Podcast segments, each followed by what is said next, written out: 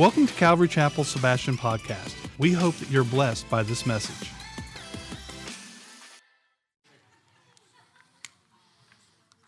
All right. If you need a Bible, raise your hand. And um, we, like I said, we're in the book of Matthew. We're going to be in two places tonight. And it is good to be back up here teaching. And uh, we dodged a storm on the West Coast. And, uh, but we had a good time doing that. And uh, how many of you just go on vacation and you just let the road take you where you need to go? Do you love those kind of vacations? I love it. No plans. I, where are we staying? I don't know. What are we eating? I don't know. Where are we going? I don't know. But it's a lot of fun. That's what we did over the last five days, so it was a lot of fun. We're going to be in Matthew chapter 11, and we're going to be in one other place uh, tonight that I'm going to have us go back and forth in the Word, and that'll be Matthew chapter 14. So you can just put your bulletin in 14, chapter 14, and we are right now in Matthew chapter 11. Can you believe that in seven weeks it's Christmas? Right? I know. I know. And um, yeah, so there's a lot to accomplish in seven weeks. You're going to start seeing some changes here at the church earlier this year. And, uh, but we're excited about that. I'm quite not ready for Christmas, but um, I do like the season. I do like to see how many people come out during the holidays and, and they're seeking something in their lives. And so uh, it's always an exciting time for the church as well. But you're in chapter 11. We're going to begin in verse 1. But before we get started, I've titled this teaching Committed. Committed. The question tonight is, are you committed? And I think if if you're here on a Wednesday night, I think we could just like do check, like I'm here on Wednesday night. And so yeah, that I'm committed. But we're gonna break that down a little bit. What does that mean to be committed? And, and by what standard it does the word committed to Jesus mean? What, what do we, what do we, when we see ourselves, what do we evaluate in our life that gives us reason to say that I'm truly committed to Jesus Christ?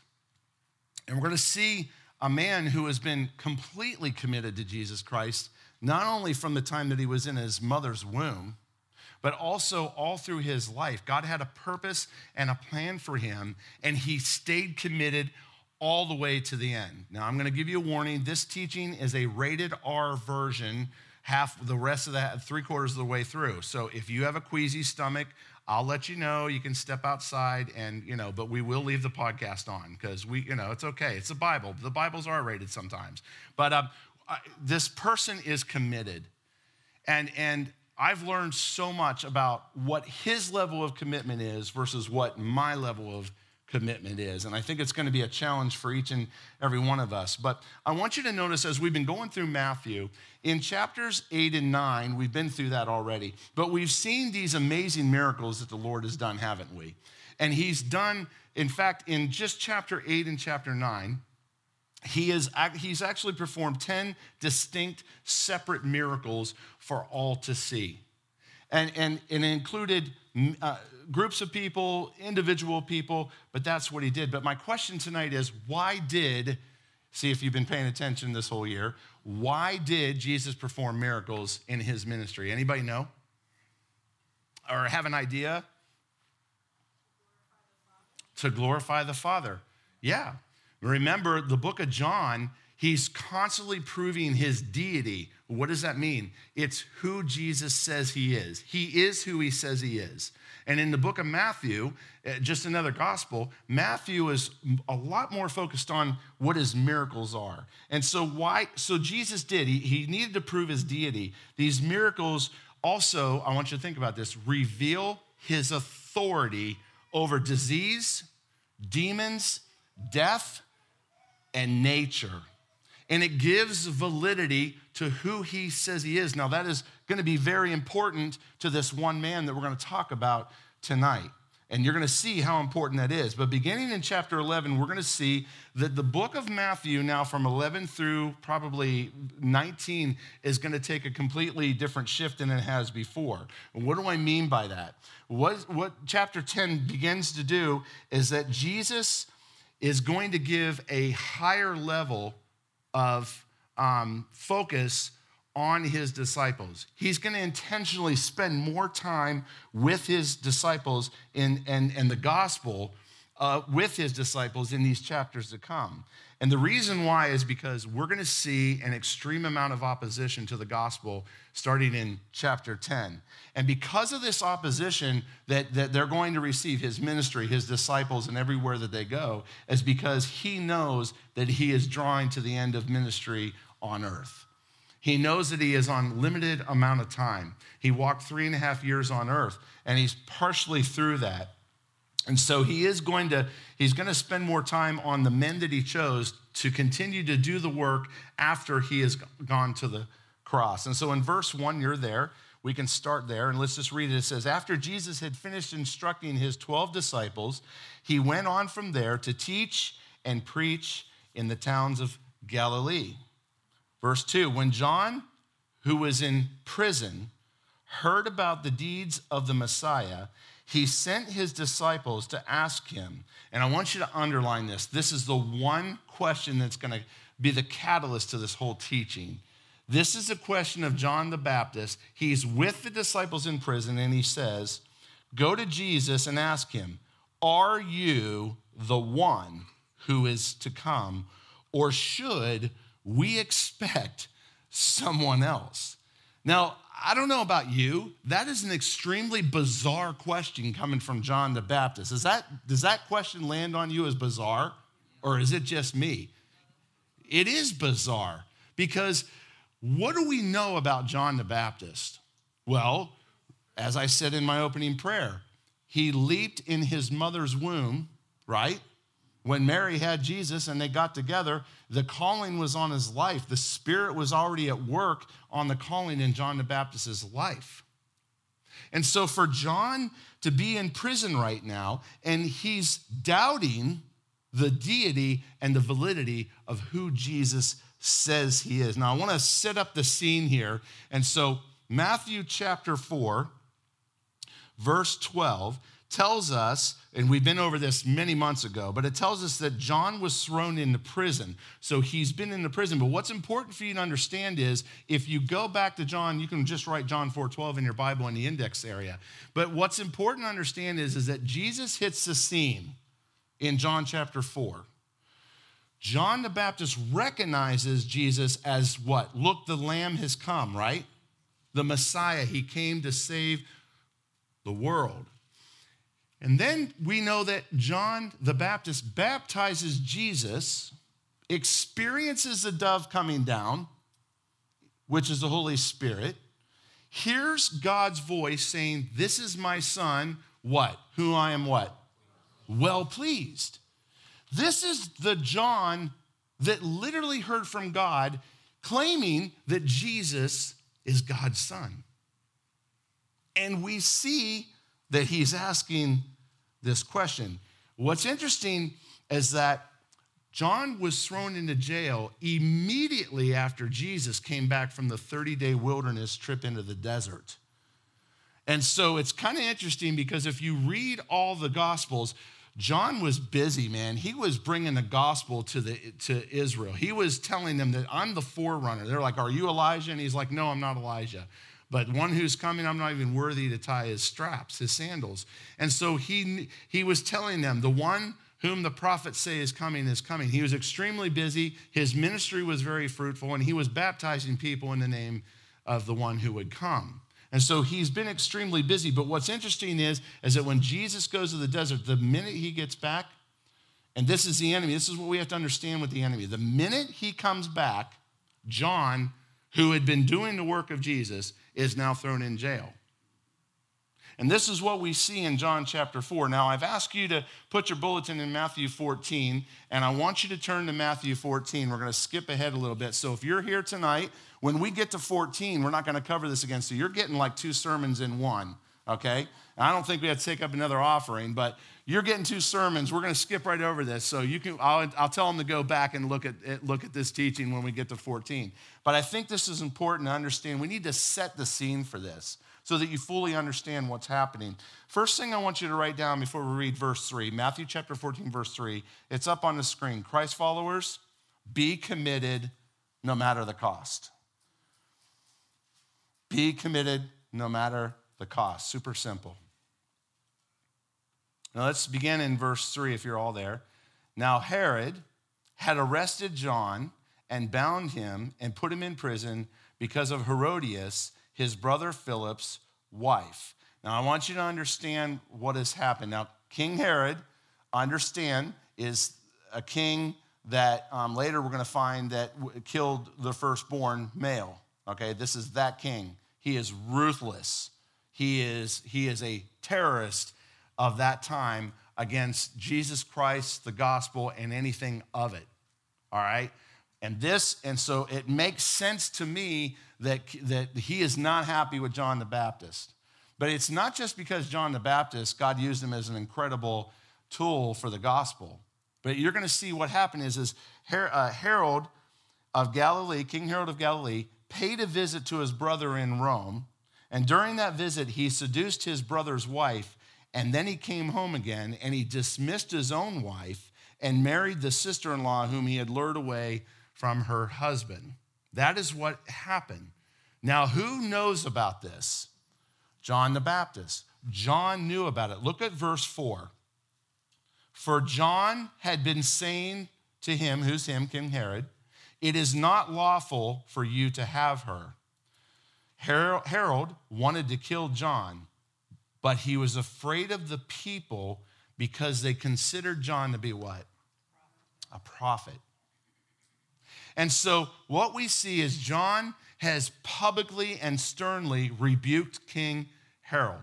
Now, King Herod had a lot of influence over the, the region and obviously his kingdom. This is not something that, that the king wants out there.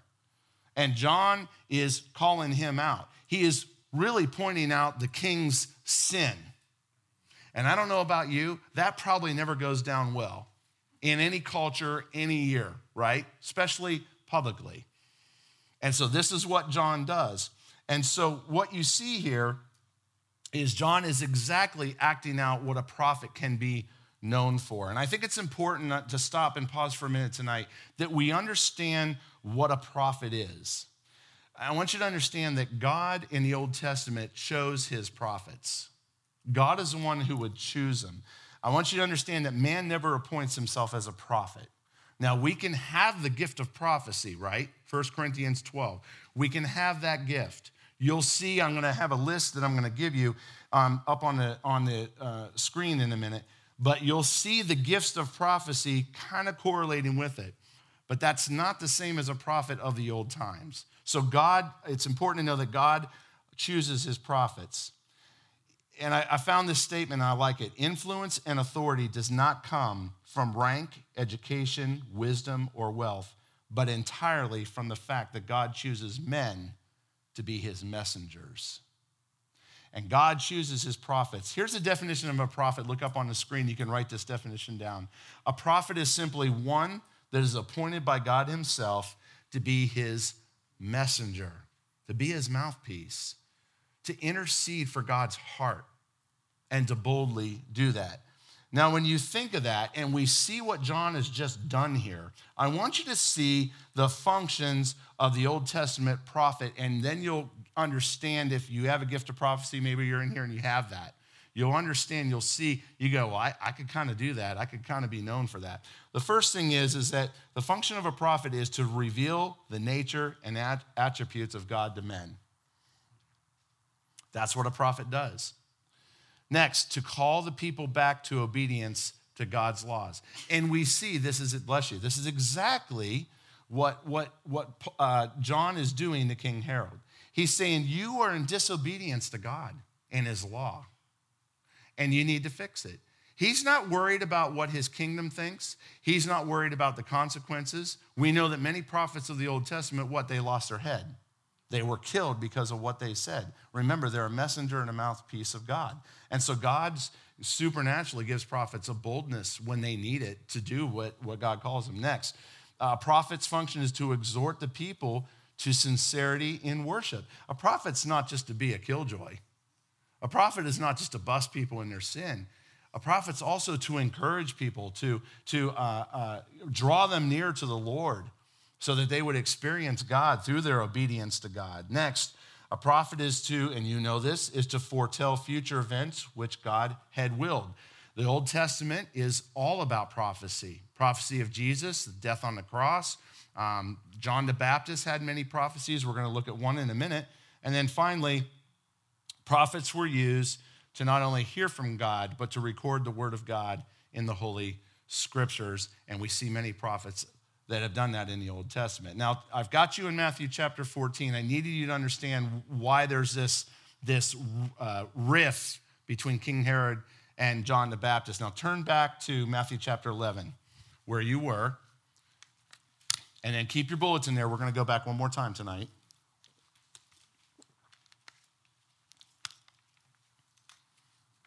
And look at verse 3, Matthew 11, verse 3. Before we read that, I want you to understand that we, we come back to verse 3 where John is in prison. And I was thinking about that. You know, when John first got thrown into prison, he's probably thinking, eh, whatever. You know, it's prison. I'm with Jesus. He's on the scene. He'll get me out of it, right? And so that's probably his attitude at first. Um, but then after a while, which, if you read all of the Gospels, you'll see that he was actually in prison for weeks to months by the time the disciples got to him.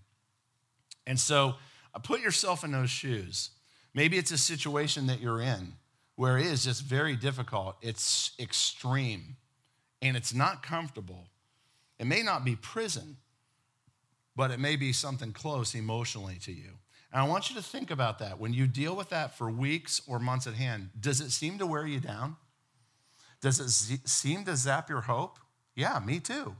And so this is where we see the whittling down of, of this uh, security that John the Baptist had in this.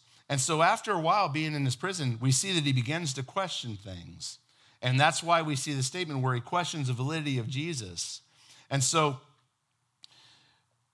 I, I imagine this is what he's saying Jesus is out there. He's doing things, but why isn't he here with his disciples? Why isn't he here with me? Why isn't he interceding with King Herod and, and trying to, to get me out? And so look at verse three. Are you the one who is to come, or should we expect someone else? That's the question at hand tonight. And this question is what he tells the disciples to go and approach and confront Jesus with. And again, I love his boldness because I don't know if we always do that. I think we murmur to God more than we like literally get the brass tacks and say, Jesus, I'm not happy with this. Like oftentimes we won't say that directly, but John does.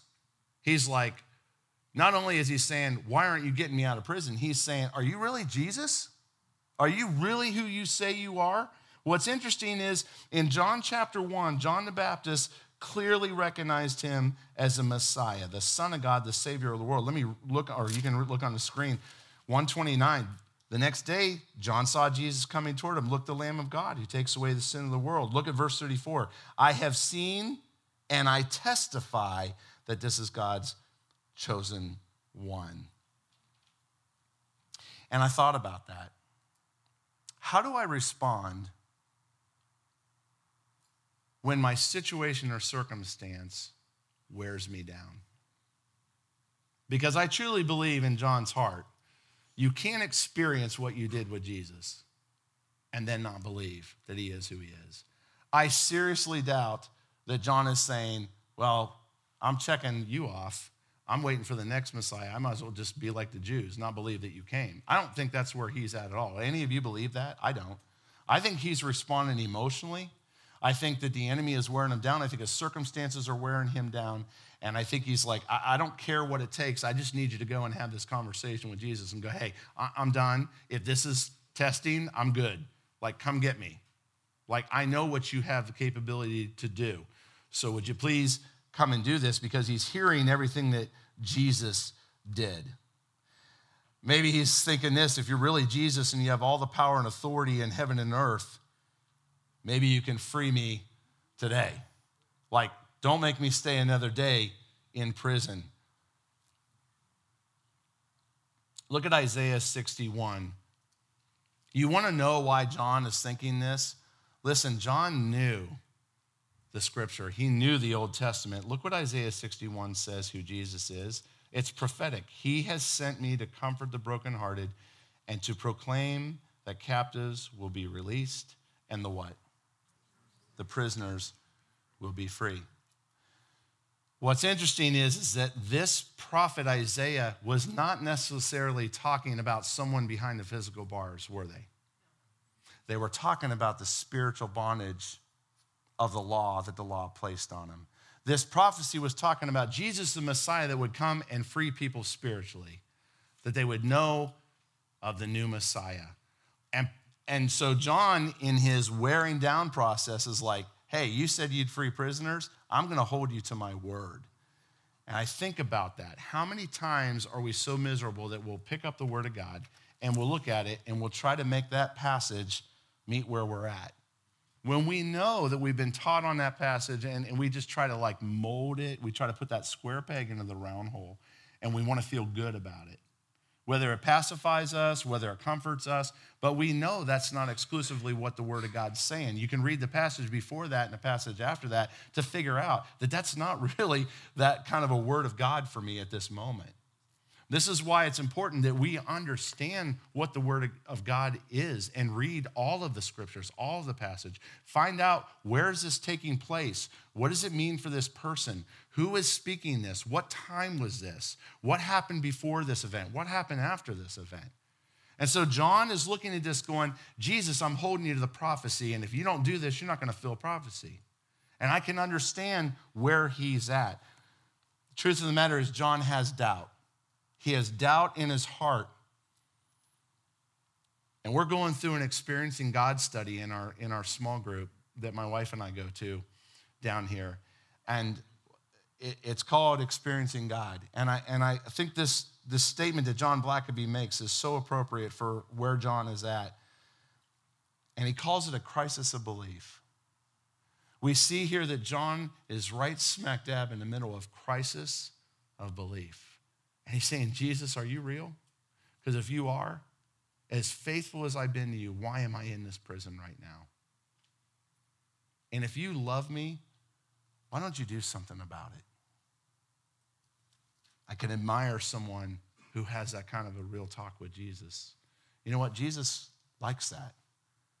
He wants to hear you be honest with him. Sometimes we feel like we've got to camouflage ourselves or dance around what we really need to say to him. Have you ever been there? Do you ever doubt? Have you ever experienced a crisis of belief in your own life? Do you ever let your circumstances determine your belief about your Savior? I've been there. I'm not ashamed to admit that.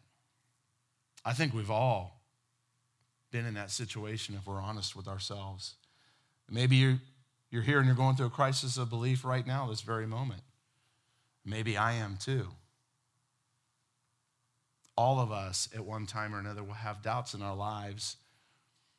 Maybe there's even someone here that even doubt that God keeps his promises for us because we can't see past the obstacle that's placed right in front of us.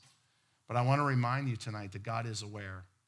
God is 100% aware of your circumstance, and God is there for you. And we don't determine that by what He does about it. We need to settle that in our hearts that God loves us and He wants what's best for us, and that His will is better than anything that we could tell Him to do in that situation. I love this saying by Paul Tillich. I don't even know who he is. If someone knows who it is, tell me who it is after this teaching. But I love what he said doubt isn't the opposite of faith it is an element of faith. You get it? What does that mean? We first, if we have faith tonight, I guarantee you that our faith was developed at one time because of our doubt. See, we had to experience doubt in our life before we could experience faith in our life. The Bible says that we cannot please God without faith. Well, how do we develop our faith? It's those times that we don't know what to do, and we're right smack dab in the middle of a crisis of belief.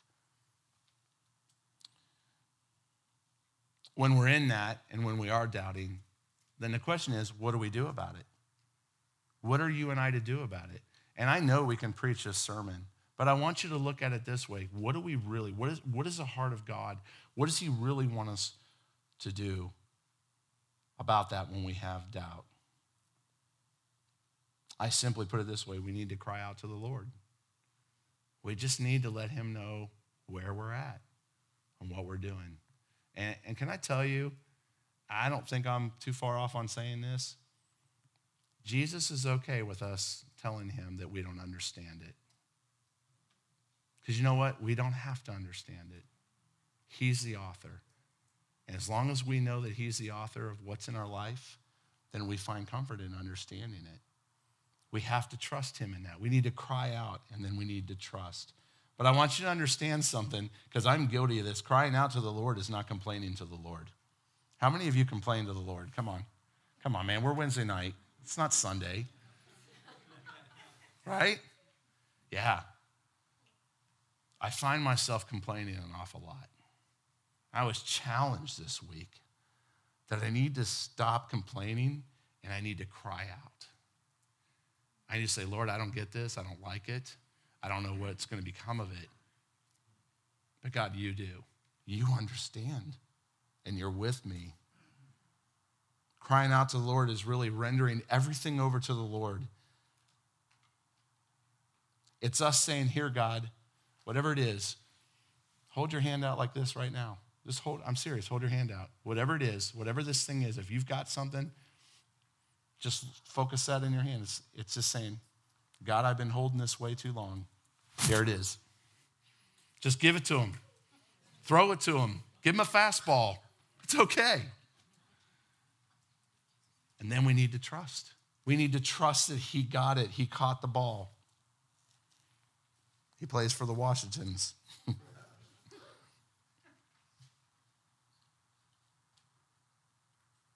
it's also saying and meaning it from our heart God, have your way with me. Have your way with this situation that I'm facing. I, uh, I asked Dana to pick up this puzzle on the way to Walmart. I, Dana, can we just can we just give a hand to Dana? I call her every Wednesday and send her to the weirdest places before the teaching. Like, Dana, I need pumpkins. Go get pumpkins. She shows up with pumpkins on Wednesday. Today she gets a phone call and I'm like, Dana, I need a puzzle.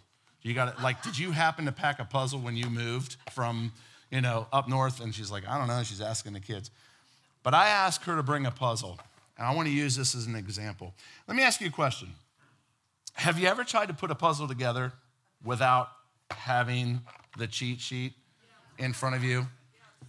Uh, yeah, yeah, it's harder. Yeah, right? So, like, I, re- I you know, I, I'm old school. Someone accused me of trying to look young today. Thank you. I love you, brother.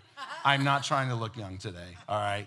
All I'm saying is it was a cold front and I put on a blazer, but then it's hot again. But anyhow, the bottom line is, is that I grew up with my grandmother who loved puzzles. And my dad, where he got it from, he loves puzzles too. And so I would always see this I would always see this. No matter what time of the day or week or whatever, we could be having Christmas dinner and, and we're supposed to eat at the table and there's puzzle all, pieces all over it, right? But I always notice this there's always the lid, always the lid sitting there. And I'm thinking, you're so good at puzzles, what do you need a lid for? Yeah. But what happens if we get rid of the lid? And you've never put the puzzle together before. Where do you start? Corners. All right, let me look through 500 pieces for a corner. Right? All right. Then you go, what's the next step? The straight pieces for the sides. Then, then what do you do? You pick a bold color, right? You start with, with the color. Yeah. Then you sort by color. But what, what happens? Oh, we got some puzzle people. Who's, who's saying all that? Who's, who knows what they're doing? Forgive me, what's your name again? Denise? You get this puzzle at the end of the teaching. You win, you win. I should have brought that to the top 10 concert. But what happens when you get to a place where you can't find where a piece goes. You get out the scissors. I want you to, I want you to know something tonight. There's a danger. There's a danger for each and every one of us. See, every obstacle, every situation, every obscure situation that brings doubt to our lives can be represented with this piece. The danger of holding on to this piece and trying to find where it fits when you've tried over and over and over and it doesn't seem to fit in the puzzle. Now, I, I don't, Dana, I don't know where Dana got this. I think she went to a, a, a fruit stand and found it. I don't know. Did you go to Walmart? Dollar General. Dollar General. See, good steward of God's money. Thank you for your tithing. She won't go to Walmart. But the danger that I think all of us need to be careful is, is that this puzzle is a representation of our obstacle. And we often get frustrated because if this is the last piece of the puzzle and it doesn't fit no matter what we try, and we try and we try and we try. But I can tell you that when we invite Jesus and we give him that puzzle, he knows the purpose of that last piece. Church, can I tell you, God knows the pieces of the puzzle that you hold into your hand. That lid, that's God. He knows what that picture is going to look like when you're done putting that puzzle together. And your life is that puzzle on the table in God's hand. He knows where every piece of life that you're experiencing, He knows the purpose for that piece. And one day, you'll look down, and I'm sure that's a beautiful picture on that lid. But one day you'll look down and God will show you why you had to hold that piece. And then he's going to ask us one other question Why'd you hold on to it so long? Why didn't you hand it over to me? I had a place for that piece of the puzzle of your life. James 1 6 says, But let him ask in faith with no doubting, for the one who doubts is like a wave. We know this tossed in the sea back and forth, right? No stability. He says, ask in faith, but when you do, don't doubt. I wrote some things down. I want you to listen really clearly. I should have put it up on the screen. Exercising faith doesn't mean that we give up. Exercising faith doesn't mean that we stop caring. Exercising faith doesn't mean that we are irresponsible. Exercising faith means we learn to surrender our will. Exercising faith means we learn to trust God with the outcome. Exercising faith means we grow closer to Jesus. Exercising faith means we can't see the puzzle completed, but God can. We need to trust Him. We need to hand over portions of our life when we don't make sense of it. And then we need to trust Him. Second point I want you to write down Christ followers, be committed even during a crisis of belief. Verse 4, you're there. Look down at verse 4. Jesus replied. Now remember, the disciples have delivered this, this bizarre statement and I love how Jesus responds. He's not angry. He's just saying, John, John, John. Look at verse 4. Jesus replied, Go back and report to John what you hear and see. The blind receive sight, the lame walk, and those who have leprosy are cleansed, and those and the deaf ear hear, the deaf hear, and the dead are raised, and the good news is proclaimed to the poor. Now, that's an encouraging message. What Jesus is saying is, he didn't get angry. He didn't get upset that John was questioning his validity. What he said was, is, hey, John, I'm doing everything that I said I could do. I am doing what I said I would do. And he's reminding John that he is more than capable of changing that situation. Jesus wanted to assure both John and his disciples that he was the true Messiah. And he wanted John to know that that same Jesus that he baptized is the same Jesus that he calls himself to be. He also reminded them that his power would be displayed. And you think about Jesus, he often did miracles with the ones and the twos. You know, Moses is like, God stretched the waters, free thousands of slaves, you know, open the waters, part the waters. Moses did that kind of stuff. Jesus, he wasn't into that. He fed the 5,000, but oftentimes the miracles were personal and relational with the ones and the twos. Do you remember the woman who bled for 12 years? That was personal. Jesus healed her. Do you remember Lazarus? One dead man. Lazarus, get up, walk. The guy on the mat. Pool was flooded with people that needed healed. But the guy on the mat, he said, pick up your mat and walk. The woman caught in adultery, what'd he say? There's no accusers. Go, sin no more. What about the thief on the cross hanging next to him his last day as a man in the flesh on earth?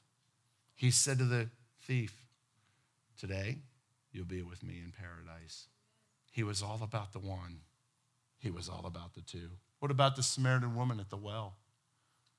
The conversation he had with her, and she believed that he was who he said he was. You know, tonight I want you to think of that. He wants to be personal and relation, relational with you. As I told you, he knows about your circumstance. He just wants to hear you say that you need him.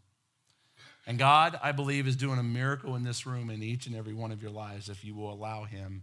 If you're having a crisis of belief, allow him to work a miracle in your life. Trust him in his own timing, in his own way, that he will do it.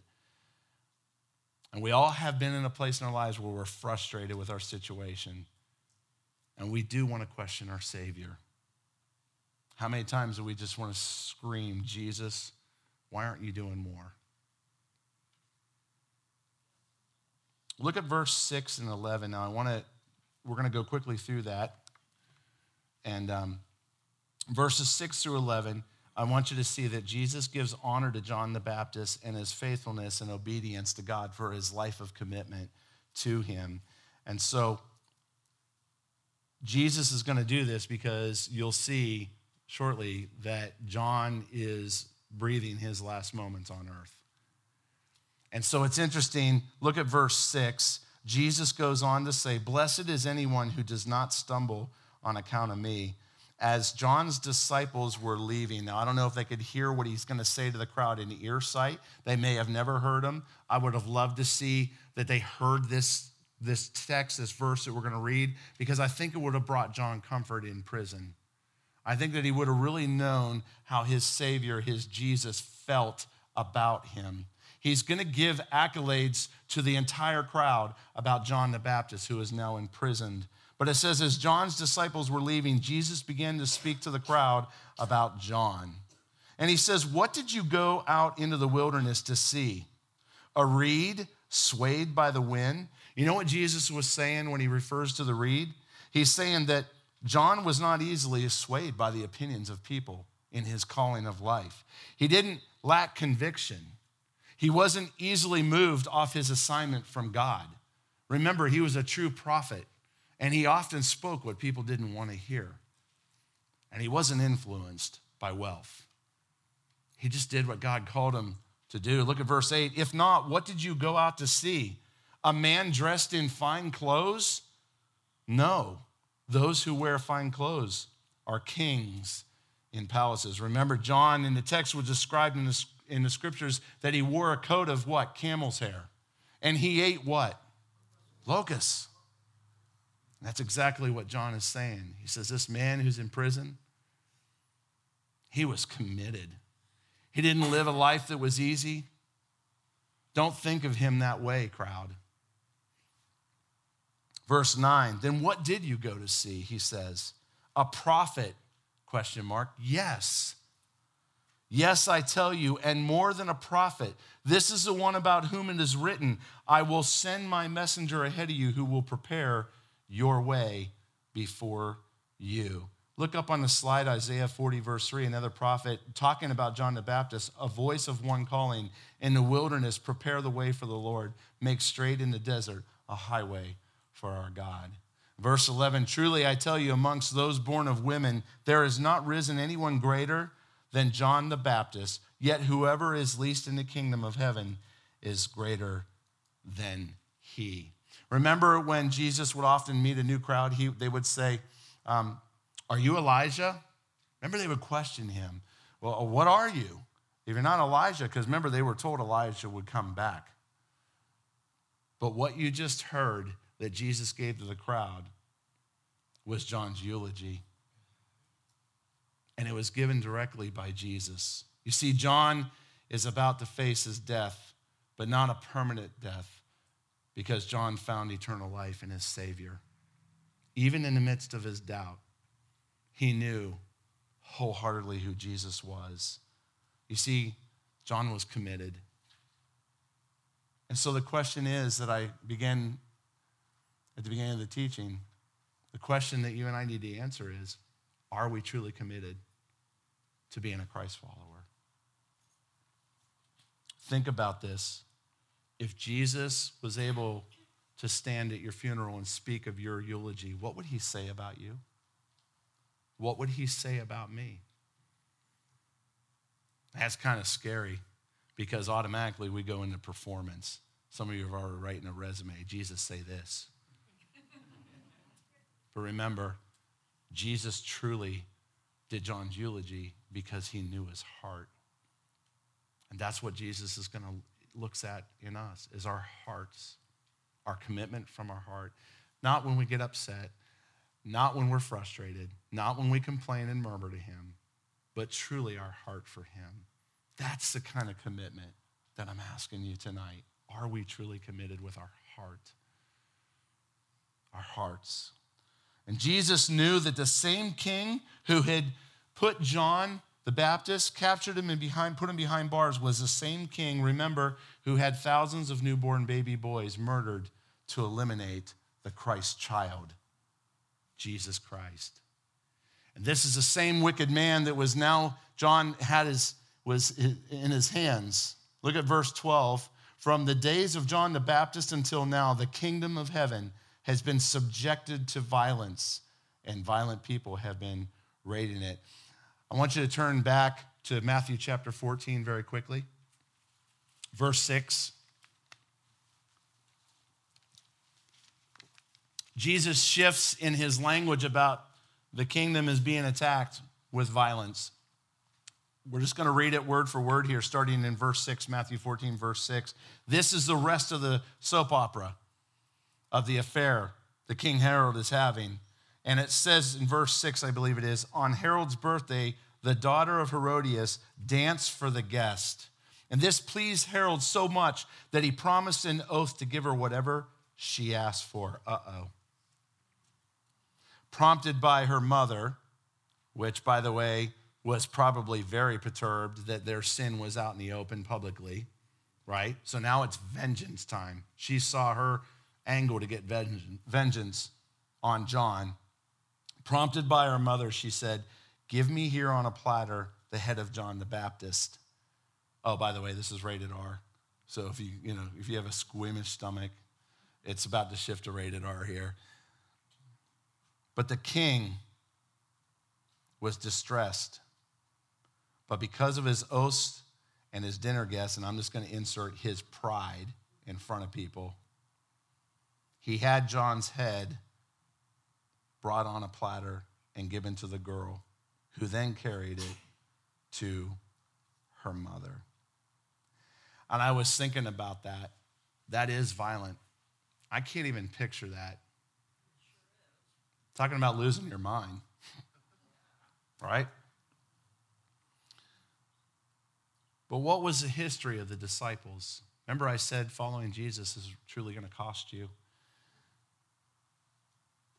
His disciples were violently persecuted. Let me just run down quickly. Peter was crucified and hung upside down. Andrew was crucified as well. Matthew received spears all throughout his body and then beheaded. Nathanael, who was Bartholomew, was basically flayed to death by a whip where he was literally torn into shreds. Thomas died from stab wounds. Philip was impaled by iron hooks in his ankles and hung upside down to die, and then put him in boiling oil because he wouldn't die quick enough. James, the son of Zebedee, was beheaded by King Herod, two for two. Jude was crucified. James was dragged into the temple and then beaten to death. Simon was crucified. James, half brother of Jesus, was thrown off a hundred foot wall and beaten to death with clubs. And Paul was beheaded.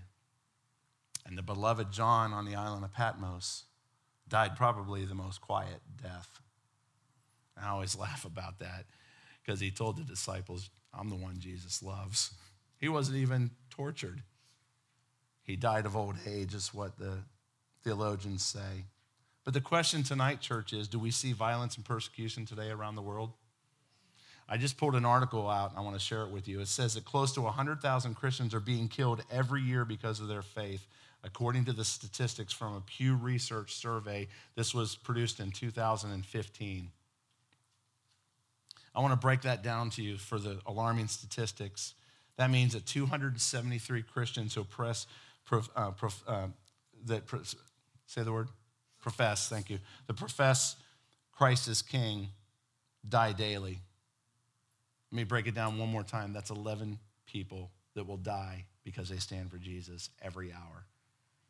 In the hour of this teaching, 11 people died because of Jesus Christ.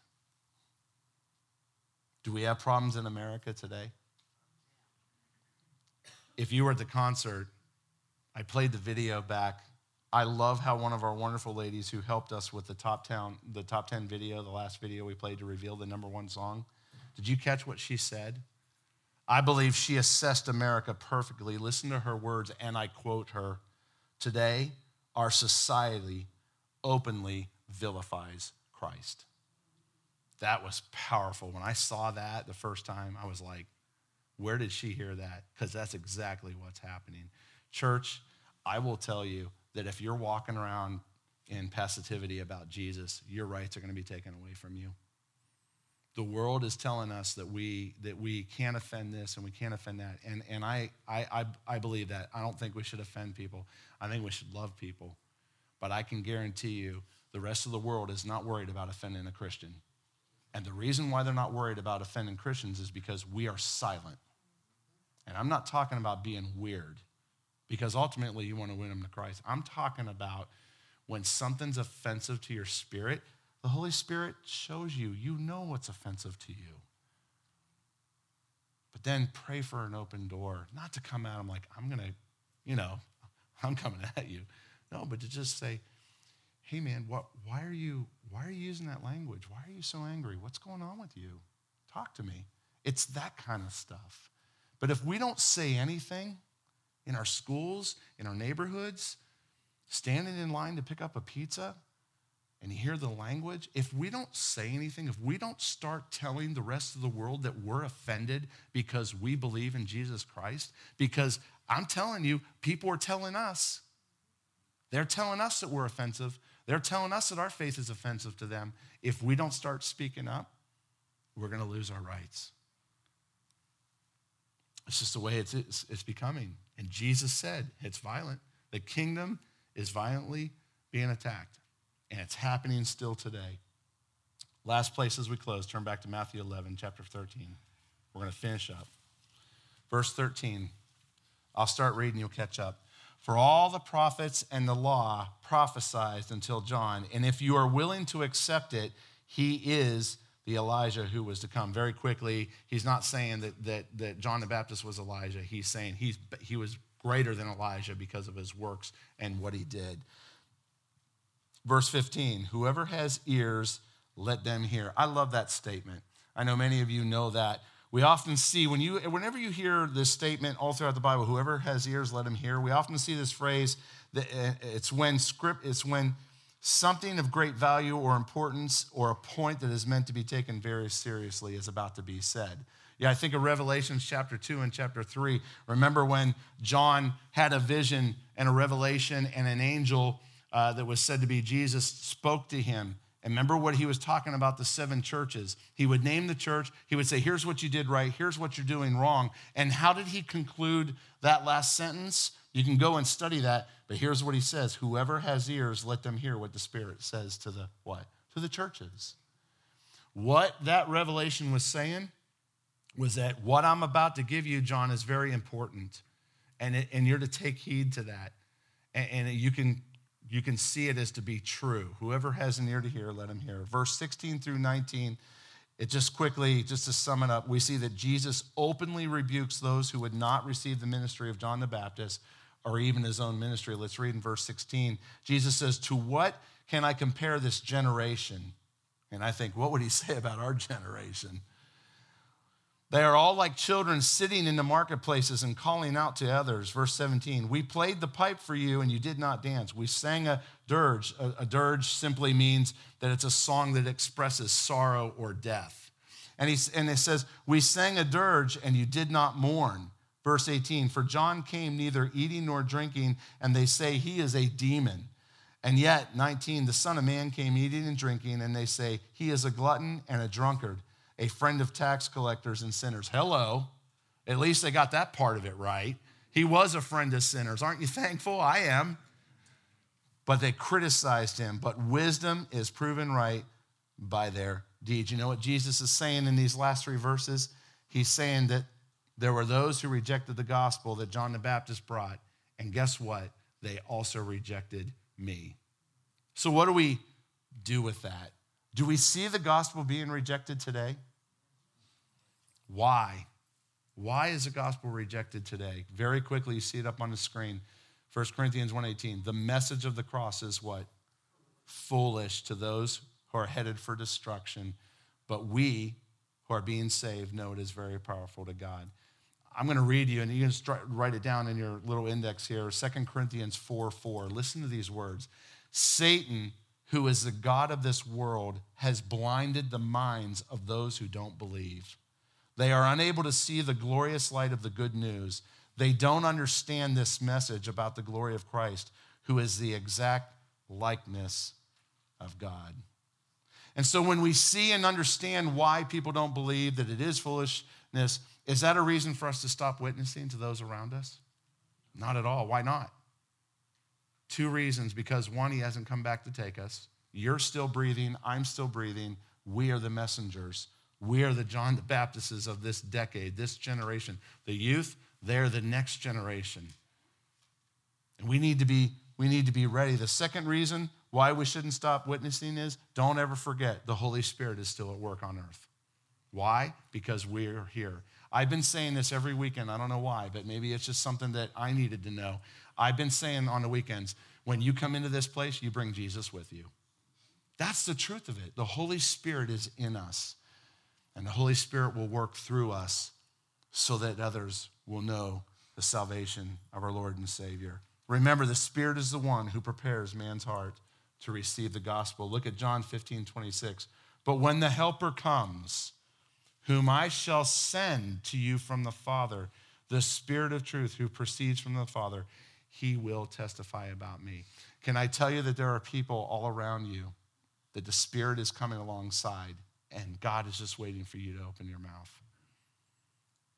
He's waiting.